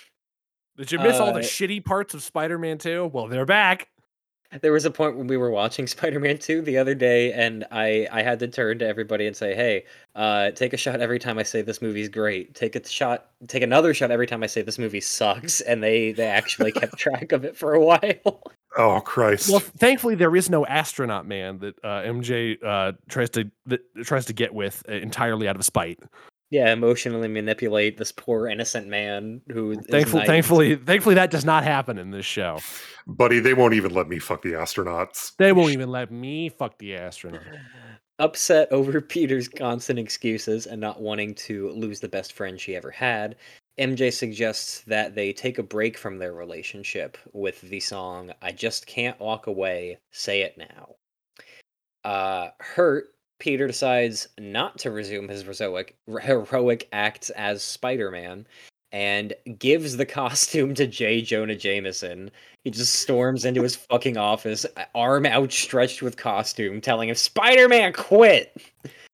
And then J. Jonah Jameson becomes Spider-Man. He takes on the mantle and saves the city of New York. Anyone can wear the mask. Exactly. Later, MJ is at a nightclub with Peter, and Peter spontaneously and impulsively proposes marriage to her. What? No, okay. Hold on. I think you're missing. I think you're missing a very important part. What song is playing in the nightclub? Oh no, I don't know. What song was it? I don't know what song it is. Was it Vertigo? It was the popular hit song Vertigo by the band U2. Oh no! Yeah. Oh. I guess I wanted to forget that. You will not forget. I will remind you. I remembered the song, but I didn't know who it was by. I should have realized that it was Bono sucking his own dick. It was Boner sucking his own dick. I should have fucking realized that. Oh, the only reason why he made this musical was so that Spider-Man could jam out to his songs. I hate so many people involved in this program. I hate so many of these people. So, yeah, Peter loves U2, and he loves the song so much he decides to propose to MJ. But while there, the Green Goblin intercepts the city's TV signals and sends a message to Spider-Man threatening his loved ones. Peter very quickly absconds to his apartment with Mary Jane and breaks off their relationship for good like a crazy person so that his enemies won't target her. After telling MJ that he will always love her, Peter takes a walk and realizes that he needs to be a hero not only for MJ, but for the world through the song The Boy Falls from the Sky. Oh boy. I'm sorry, MJ, I can't fuck. I'm Spider-Man. I know I said let's get married, but I need to go for a while. Give me a minute. There's this goblin thing I gotta take care of. Oh, you know how it is with goblins. No, I don't. Spider-Man then recovers his costume from the Daily Bugle and goes after the Green Goblin. You know, like Spider-Man 2. Like Spider-Man 2, except way, way shittier than it was. That was like the best part of Spider-Man 2. This is like fucking awful. We are so close to being done here. The Green Goblin, and admittedly my favorite part of the entire play so far, is sitting at the top of the Chrysler Building with a piano, just Billy Joeling around and talking to the audience. Rock. That's a dude's rock moment. It's very fun. I almost forgot. Right before this scene, Peter, like he's like when he's singing his song about how he's going to be Spider-Man again, he's wearing like a jacket that looks like the Spider-Man suit. That's kind of a tight jacket. I would wear that. Yeah. It's not as cool as the Drive jacket. No, it's cooler than the Drive jacket. Spider-Man shows up at the Chrysler Building after the Goblin has humorously boasted to the audience about his plan to destroy New York with I'll Take Manhattan, little ditty. Spider-Man's there and arrives ready to fight, but is immediately identified and unmasked when the Goblin reveals, "Oh, I know you, you're Peter Parker. You were there the day that the spider was there, so I figured that out pretty quickly because I'm Norman Osborn." Peter attempts to revive the good-natured Norman within the Goblin, to no avail. Peter then engages the Goblin in combat, but before he can finish him off, the Goblin reveals that he has Mary Jane, who he is now dangling from the Chrysler Building, leading us to the aerial flying battle sequence. Which you could only see for like 3 seconds on the bootleg that we watched. Yeah, I looked up some more footage of it, and it's fine. But the Goblin just looks like Buzz Lightyear, and it's not a compliment. He's just like, arms outstretched, wings, like, oh, ee. MJ is dangled from the Chrysler Building. The flying battle takes place, it's very stupid. I don't think it looks good. There's a great accident reel on YouTube where one of like thank God there is one, and the Goblin is just like spinning in place for a while, and it's really fucking funny. I think like you can hear someone on that old megaphone. Woman who was getting a helicopter lift. Yeah, exactly. But yeah, this is the big sequence, you know, and it just kind of sucks. And when it seems that all hope is lost, Spider-Man webs the Green Goblin to his piano. The Goblin does not realize this and thrusts the piano over the side of the Chrysler Building, taking him down to his death with a big cartoon green splat. Which is also like a ripoff of how Tim Burton's Batman ends, kind of. With the... yeah, the Goblin dies at like a Looney Tunes death. Yeah, and you know, in Batman '89 they like do it well because that Batman '89 is like a fucking masterpiece.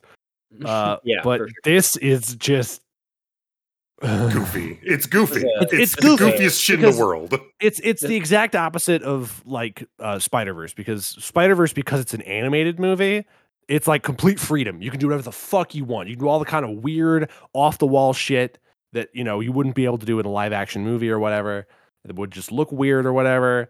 But this is the exact opposite, in that live Broadway performances are extremely limiting with what you can do. Mm-hmm. And it just makes this look like dog shit. Not even just like on a technical scale, but on like when you are writing a musical, when you are writing a play, you have to adhere to a 2-act structure. You can't go with the cinematic 3-act structure storytelling. And it's a Spider-Man musical just does not work in any capacity. Just on principle. Yeah. Have you considered there's no rules and you can do whatever you want if you have like $75 million? And if you want, I think there's even like a reference where the Green Goblin calls himself a $75 million circus act. There, I know what you're talking about. He says 65 million, and then like as an aside says more like 75 million, and it's like, oh my god, when did they put that in? I like to think that Patrick Page put that in by himself. It's like, yeah, fuck you guys. Yeah. If you do that again, we're going to replace you like tomorrow. With who? Not Alan Cumming. Oh, God, we haven't done that yet. After Spider-Man saves Mary Jane, she tells him not to leave and reveals that she's guessed who he is. Peter removes his mask and they embrace. The two contemplate their new life together before sirens begin wailing and Spider-Man swings away with the finale song, Finale, A New Dawn. Spider-Man swings away and he looks like SpongeBob at the end of the SpongeBob movie when he's in his wizard costume and he's hanging from the He's just line. Dangling there. And that very fortunately is the end of Spider-Man Turn Off the Dark. Thank God we made it. We made it, boys. Woo! You say that, but I've got a little surprise. I've got a little trick on my sleeve. We got a little trick, but we got to get to the fun facts before we get into that. Absolutely. Alex, give me your humorous facts for this humorous show. There is a long and storied history of trivia and behind the scenes regarding Spider-Man Turn Off the Dark, but I'm going to keep it as concise and free-flowing as possible in interest of further events that are about to happen. So as we've talked about, this is the second version of the show. It previewed for a long-ass time. I'll get to that in a second. But many songs from 1.0 were altered or cut, such as the opening number Splash Page. Arachne's songs got hit the hardest. She lost 3 songs, Deeply Furious, Think Again, and Love Me or Kill Me. Oh, God. What a loss, the character of Arachne, Spider-Man classic. The 1.0 plot didn't have Arachne function as Peter's spirit advisor, but had the actual Arachne from Greek legend as the big bad rather than the Green Goblin, with the Green Goblin dying at the end of the first act. What? Yeah. Yes. There's also a Greek chorus called the Geek Chorus made up of I knew about that. Yeah. People wearing like high schooler costumes.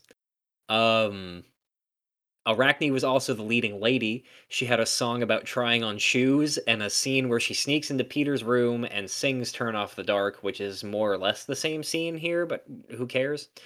She also had 2 master plans, either of which would have been perfectly fine with. Either have Peter fall in love with her or have him kill her. Either way, she is freed from her curse. Would you call her a master planner? This is her saga. I would call nobody involved with this a master planner, Lex. That's true. I'm rubbing my temples so hard right now. Like Dr. Connors in the version 2.0 of this musical. With this funny little... with this funny little head. Originally, Evan Rachel Wood and Alan Cumming, both of whom have worked with Taymor before, were cast as MJ and the Green Goblin, respectively. But the endless delays the show faced getting to the preview period led to both dropping out. Alan Cumming has since When asked about it after the fact, Alan Cumming said, and I quote, "Jesus Christ, talk about a bullet dodged." Unlike Uncle Ben. You know what? Fucking throw him up. Floops, fooglies, throw him up. Can I get a floop in the chat? You know, some floops in the chat, throw them up. The script underwent several reworks. Bono and the Edge were brought in to write new music. The original director, Julie Taymor, either quit or was fired after rejecting the changes from said reworks, and the musical had the longest preview period in Broadway history, with an astonishing 182 performances before the official premiere. Christ. Nightmare. Trouble started very early. When Bono and the Edge were preparing to sign the contracts, they realized no one had brought a pen. The Edge stepped out of the room to grab one, and when he came back in the room, producer Tony Adams had suffered a massive and fatal stroke. He was dead by the time they reached the hospital. I remember that from the documentary. That was fucked up. Holy shit. This placed all of the producing responsibilities on the shoulders of a man named David Garfinkel, who was a lawyer and a novice producer. Oh, no. Garfinkel's rise up. Garfinkel acknowledged his lack of experience and gave director Julie Taymor a great deal of creative freedom. He found this to be a good idea on the face of her performance with The Lion King. However, she'd become enamored with Arachne, and the idea of making Turn Off the Dark somewhat akin to a Greek play, complete with chorus, which didn't really work. She also made a bunch of changes to the story that didn't sit well with comic fans. So Taymor, one of the hottest directors on Broadway, was fired from the production and has done very little since. She filed a lawsuit against the producers and Bono and the Edge, claiming that she was not only unjustly fired, but that they used her rewrites after without giving her credit and settled for a whole bunch of money. David Garfinkel's producing career ended with this show, and Bono and the Edge have ended up agreeing in interviews with the negative comments regarding the show and Taymor's direction. Oh my God. That's the most concise way I can put the drama. I think she won in the end, being able to walk away from this with a large sack of money. Mm-hmm. Yeah, and not an Alan Smithy credit either. So yeah, the show ended up being a massive financial loss, estimated in the neighborhood of $60 million in the red. Mm-hmm. The sheer expense of the whole endeavor meant that they would need to sell out every seat for 3 straight years to break even. Glenn Beck promoted this musical on his radio show, which gave it a little extra attention. Oh, that's the most 2010 thing I can think of. Glenn Beck. Oh my God. Remember him? What is he even doing nowadays? I haven't thought about him. He's dead. He's dead. He's like in a grave. They brought him in to play JJ. Jesus Christ. And the last thing I have here is that videos and statements from before previews began promised that the musical was based on comics, not the movies, which was a big fat fucking lie. Because the musical is Spider-Man and Spider-Man 2 with a couple extra bits. Luckily, thankfully, finally, that is everything I have to say about this musical. Yeah. All right. So now that we got that out of the way, before we go into our overall thoughts and get this episode done with, I've been hyping this up ever since we started the season of the podcast. And B has a special surprise for us, and B has talked about it on his stream. But B, just fucking take it away. What do you got for us? So, I'd like to preface this by saying I am not a writer. I have no musical inclinations whatsoever.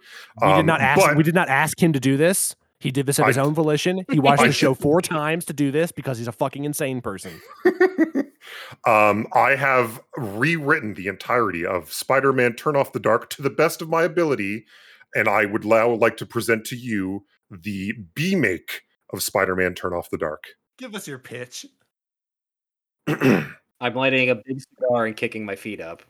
I do have the Google Doc open for those of you who would like to read along. But let's begin.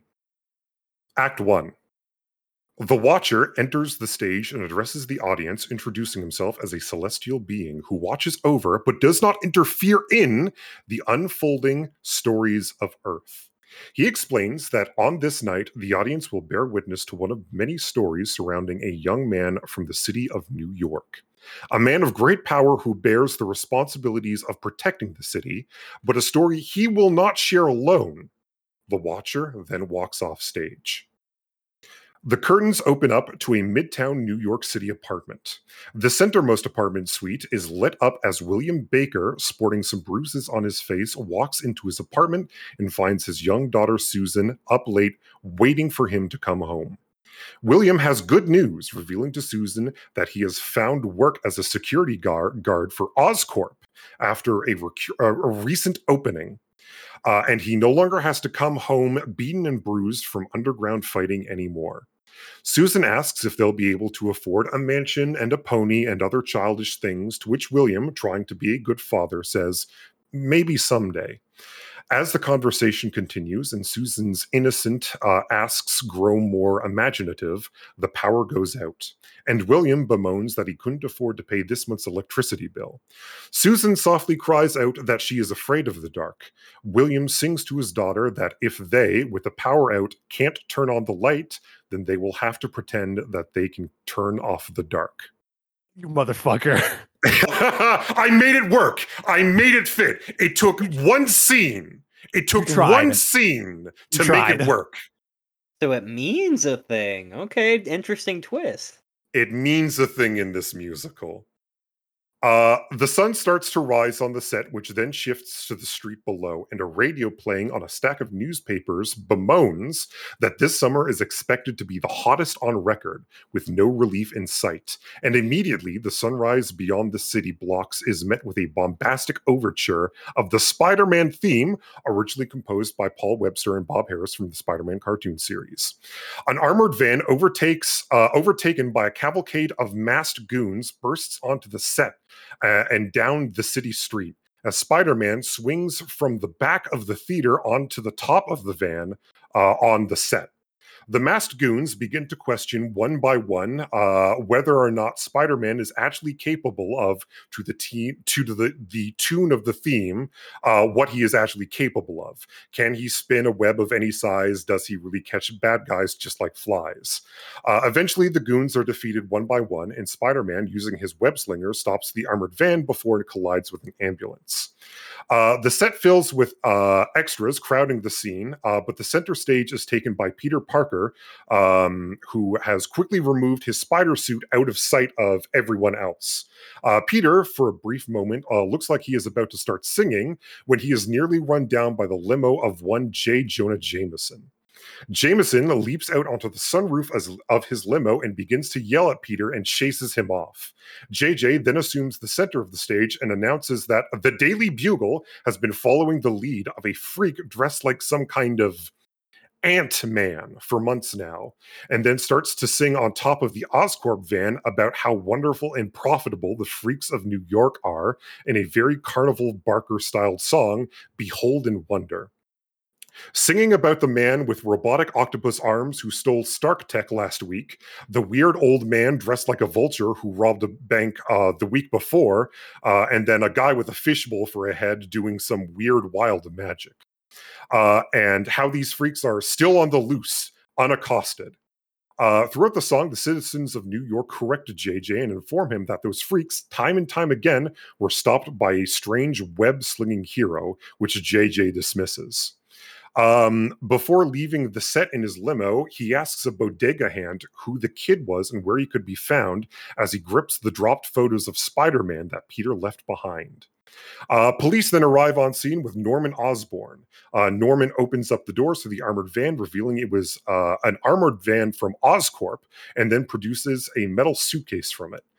The set dims to black light, and the suitcase glows in eerie purple as Norman monologues through song DIY World that the content within is the key to Oscorp's greatest discovery to date, and with it the power to genetically redefine humanity. As the song concludes, an eerie voice calls out to Norman, but he nervously shrugs it off. As Norman leaves the stage, a trail of fluorescent purple is left in his wake from the chase. Then we experience our first set change. The set changes to the ledge of the Chrysler building, where Spider-Man swings onto set to meet with Mary Jane Watson, already waiting for Peter with a packed lunch for the two of them. The two lament at their hot burgers. Carry on. Okay, with a sack of hot burgers, a sack of 10. Sack of hot burgers. Already waiting for Peter. I love my hot burgers. Already with a packed lunch for the two of them. The two lament at their current lives. Mary Jane, tired and of her dismissive and inconsiderate acting agent, and Peter, now unmasked, saying it's hard to find a job that's flexible enough for him to continue his work as Spider-Man. Peter, trying to be a supportive friend, encourages Mary Jane to stand up for herself like she did with Peter when they were in high school. The conversation is continued through the song No More. Spider-Man's Spidey senses trigger, and with a quick goodbye, Peter remasks and leaps off the building to the streets below, where he finds a group of thugs smashing cars and attacking people in a wild frenzy. Unresponsive to Peter's calls for the thugs to stand down, Spider-Man notes how these are the same goons who stole the Oscorp van earlier that day. The goons try to attack Spider-Man, chanting in unison the song Venom, as they quickly turn into hideous human-animal hybrids. As Spider-Man finally dispatches the thugs, he wonders out loud what could create these half-human, half-animal hybrids, and wonders if these animal-human hybrids are something like him. Spider-Man, in a monologue song flashback bouncing off the walls, we find out how a young Peter Parker on a field trip to Oscorp was bitten by a radioactive spider that granted him the powers of a superhuman spider. Spider-Man's monologue is interrupted when his Spidey senses fire off and he is attacked by a lizard man. The set goes dark. I like that on the Google Doc you capitalized lizard, but not man, so it's just Lizard man. I don't have an editor. I apologize. No, I'm not making fun of that. I just find it really funny. He's attacked by a lizard man. By a lizard man. Set change 2. The scene changes to an Oscorp laboratory. Norman Osborn enters the scene in a stupor, panting and sweating. He stumbles to the ground unconscious, and the metal suitcase he holds slides across the stage. Enter Dr. Otto Octavius, a.k.a. Doc Ock. For some reason, I have a.k.a. Octopus, but he is not simply known as the Octopus. Who descends from the ceiling using his mechanical arms and plucks the metal briefcase from the ground. He whispers to the unconscious Norman Osborn, telling him to wake up as they have work to do. Norman Osborn begins to thrash around as his alter ego, the Green Goblin, begins to take over his body. The Green Goblin begins to sing a villainous rendition of Bouncing Off the Walls, explaining through song his Dr. Jekyll, Mr. Hyde scenario brought on by an Oscorp experiment gone wrong that he seeks to perfect through what he calls the serum. The serum will turn anyone who comes in contact with it into an obedient animal-human hybrid, and he plans to infect the whole of New York with the serum to create an army loyal to him. So he's trying to make furries, an army of furries. He's trying to make the largest fur fest known to man. Good God, he must be what a foul villain. He must be stopped. The spotlight illuminates an ankle-chained Dr. Connors that Doc Ock was keeping imprisoned for the Green Goblin. The Green Goblin grabs a glowing vial from the briefcase and opens the vial of the stable serum in front of Dr. Connors, who pleads with Norman that their work was supposed to help mankind. The Green Goblin retorts, telling him that his reward for working so hard on the serum is to have the privilege of being the first person to test it, giving the good doctor 3 doses. But Dr. Connors loses his mind as he is turned into a cold-blooded lizard man hybrid. Noticing the trail of hazardous serum dripping from the briefcase, Octavius scolds the Green Goblin for being careless, telling him that the briefcase could infect anyone who comes in contact with it, raising suspicions back to Oscorp. The Green Goblin lets loose the lizard into a giant drain grate, then commands the... Oh, God, sorry. My mouth is getting dry. Then commands him to follow the trail of serum and kill anyone who has come in contact with it. The Green Goblin then commands Doc Ock to ready the city-wide serum dispensers. As the Sinister Two leave the set, Green Goblin begins to return to his normal ego. Norman Osborn stumbles to the ground. William Baker enters the laboratory and aids the semi-conscious Norman Osborn into standing, touching the bit of serum stained on Norman. No. Set change 3. The scene returns to Spider-Man fighting off the Lizard in a bombastic overture, with Spider-Man swinging across the stage, landing blow after blow against the creature. After fighting, Peter notes how sore he is from taking blows from these animal men. Looking to retreat and lick his wounds, Spider-Man makes his way for Queens, but not before stringing the Lizard up upside down on a lamppost for the police to collect. As the set shifts from the core of New York, Spider-Man, after a long day of web-slinging, slips out of costume in the dark and returns to the home of Aunt May in the Queen's neighborhood. Aunt May welcomes Peter and dotes on him, noting how he looks bruised and beaten. Peter tells Aunt May that he got a bit roughed up from some muggers who jumped him, but some guy in a red costume swung in on a rope and chased them off. Aunt May embraces Peter and dotes on him further, telling him that she doesn't want to end up losing the only family she has left. May excuses herself for trying to guilt trip Peter, but Peter tells May that he's fine. He wouldn't want to lose her either. As Aunt May lets Peter go from her hug, she notices the sticky purple glowing liquid that Peter has smudged into a scratch on his face and wipes it off with a white glove. The sticky icky, the weed bong resin that Peter has on his face. Aunt May tells Peter to wash up and she'll prepare for dinner for the two of them. In separate rooms, they sing together, "Picture This," lamenting at the loss of their loved ones and the struggle to for them both to keep face as Spider-Man and as an elderly woman who can barely afford to make ends meet. Keeping these secrets from each other as to make their only living relative not have to worry about their well-being. Peter's parents and Uncle Ben, whose photographs adorn the Queen's household, also join in song as well. It's a little frightening.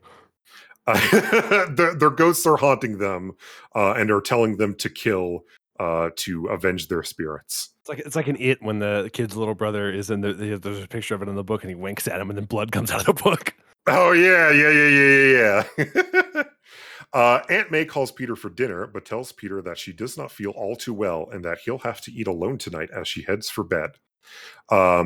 As the curtains draw to a close, the theater goes for intermission, but not before the Watcher assumes the stage and informs the audience that while he cannot intervene in the lives of those who live on Earth, he does encourage the audience to try the buttered popcorn and carbonated sodas of the concession stand in the lobby. Hey. Buttered popcorn.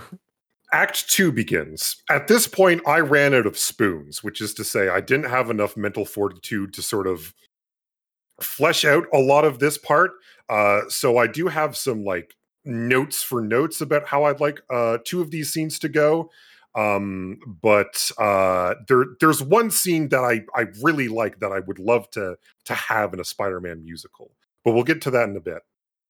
Act 2.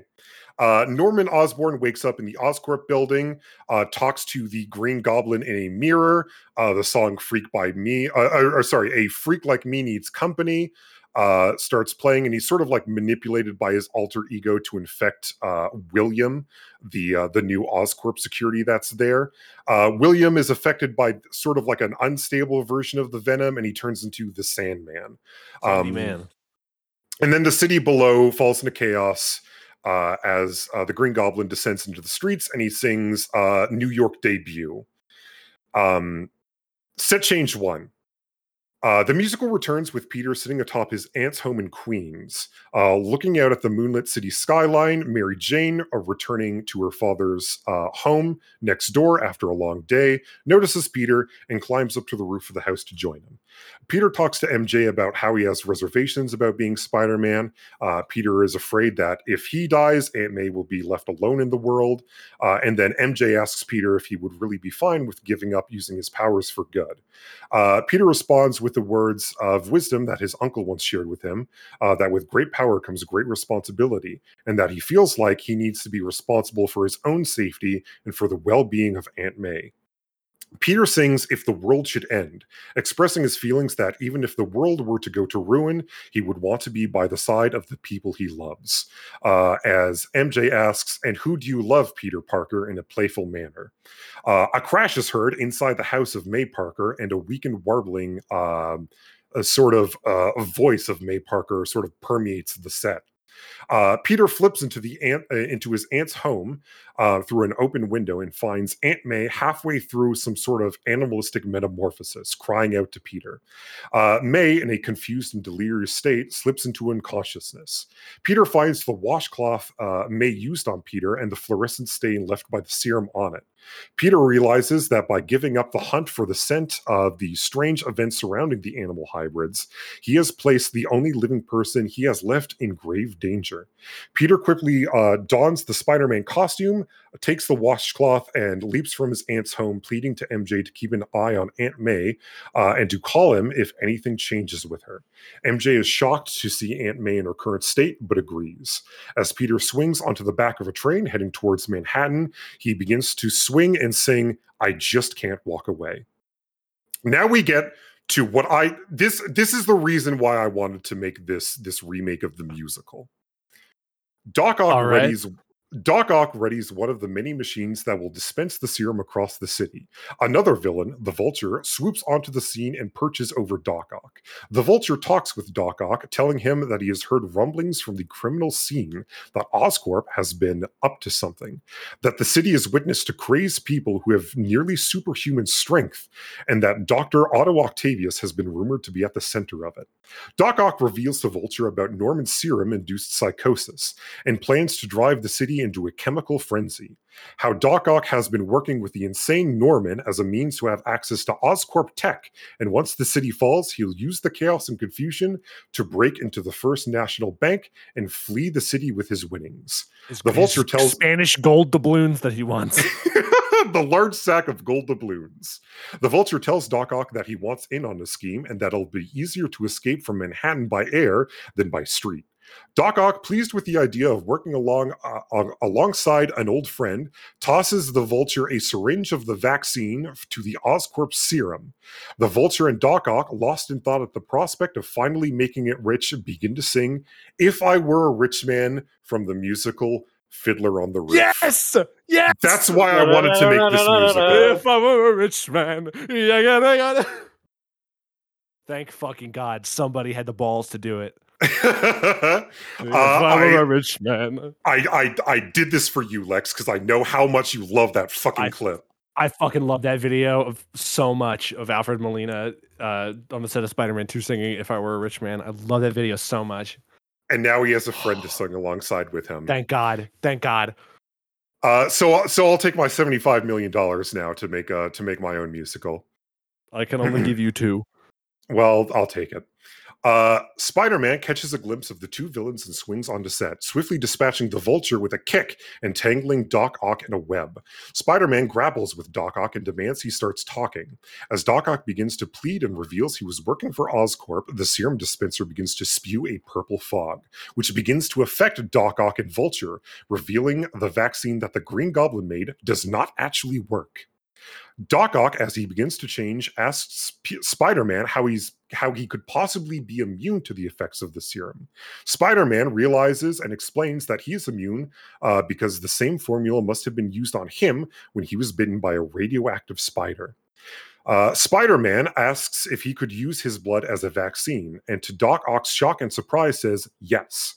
After Spider-Man intimidates Doc Ock, he agrees to make an aerosol vaccine at Oscorp and to spread it around the city if Spider-Man saves him and the Vulture. Spider-Man swings away after injecting Doc Ock and Vulture with a small sample of his blood, and the serum's effects begin to subside.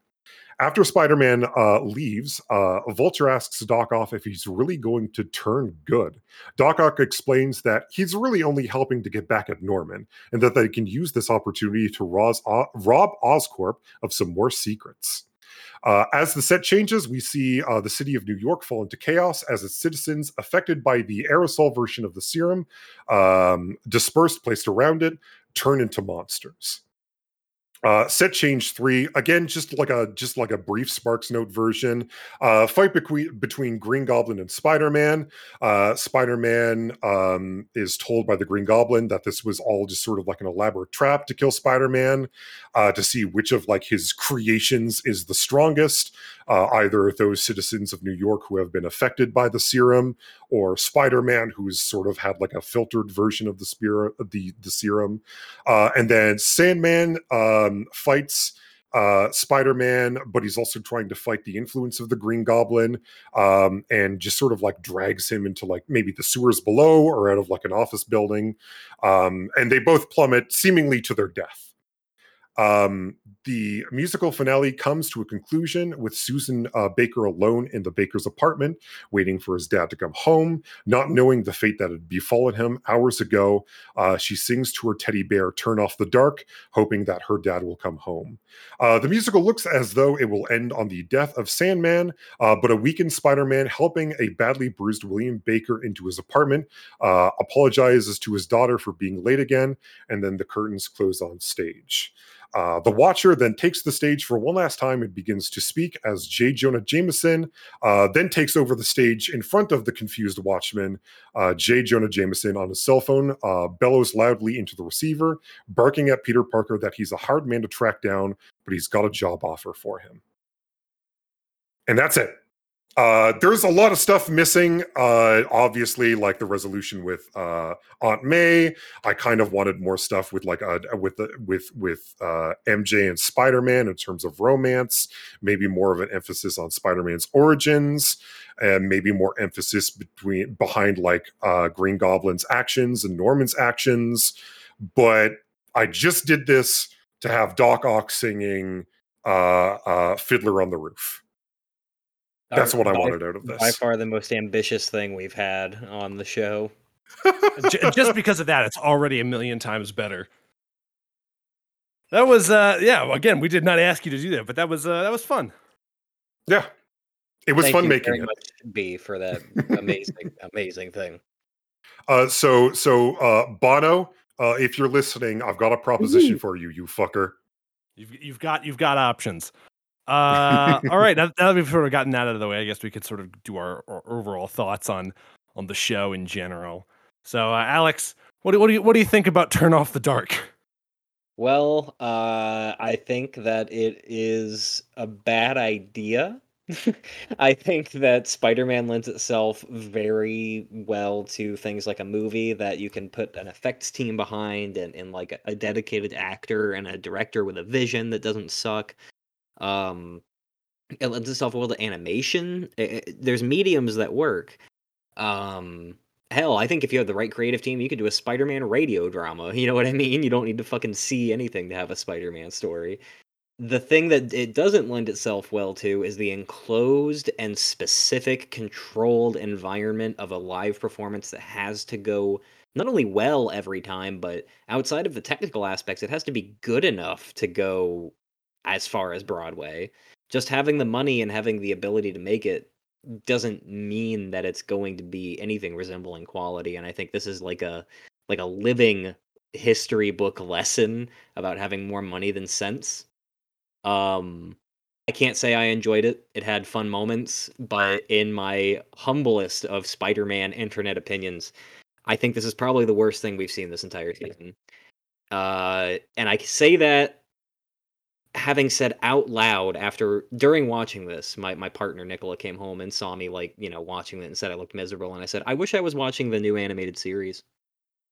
I said that and I meant it. Well, the new animated series has such a weird audacity to it that it adds that sort of charm, but it made me appreciate it more in retrospect. Yeah, I agree with you in a lot of cases. I think that the thing that makes this different from something like the new animated series is that same sort of corporate soullessness that plagued the Amazing movies. It's like, obviously everyone who was involved in this, not the actors, but like all the main creatives who were involved in this, like Bono and Julie Taymor, they were obviously fucking huffing their own farts, and they thought that they were super geniuses of the stage. You end up getting a piece of complete dog shit like this. It's ugly, it's poorly written, it's mechanically incompetent. Normally I try to find the charm in these sorts of bad things. Like, I even had the points where I liked Spider-Man 77, even though most of that is boring as fuck. But this just, there's not really a whole lot of redeeming qualities. I don't want to say it's the worst thing I've seen for the entire podcast. I think it still goes to Amazing too. I just hate that movie so much. I'm in the season, I suppose, when I say I just hate that movie so much. But this is very close. This is a very, very bad show. Don't watch it thinking that don't watch it for fun. This is not an endorsement of like, oh, it's so bad it's good. It's not. It's just dog shit, and don't watch it.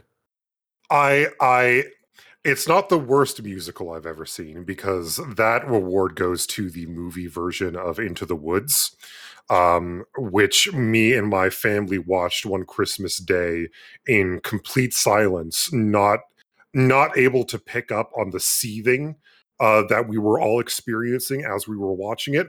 There are parts of this musical that I actually really, really liked. Some of the set design, despite the sort of jokerification of the Green Goblin, it was a lot of musicals are cheesy. They're cheesy, and it's a very purposeful cheese to it. And I kind of I appreciated a little of that coming from this interpretation of the Green Goblin, but it's not good. It's not good. Neither the first version nor the second version, but it's also not the absolute worst thing I've ever seen in my life. But I'm also a man who likes Turkish Star Wars, so take that with the largest grain of salt imaginable. It's all right. Well, that's our show. Thank you so much for listening. If you've got a question or a comment that you want us to read on next week's episode, you can send it to us at our email address. That would be spideysignalspodcast@gmail.com. Or if you want to, you can shoot us a DM on Twitter @SpideySignals. Next week, we're in the fucking final countdown. Next week is the penultimate episode of the season. We're talking about 3 little tiny comic books that were made in the 60s by 2 guys named Stan and Steve. They're called the Master Planner Saga, Amazing Spider-Man 31, 32, and 33. It's going to be a lot of fun because those issues are really, really good. And they're a nice little palate cleanser from this before we get into to No Way Home. So until then, stay responsible. Bye. Goodbye. Don't fall off the Chrysler building. Don't do it. Don't get webbed to pianos.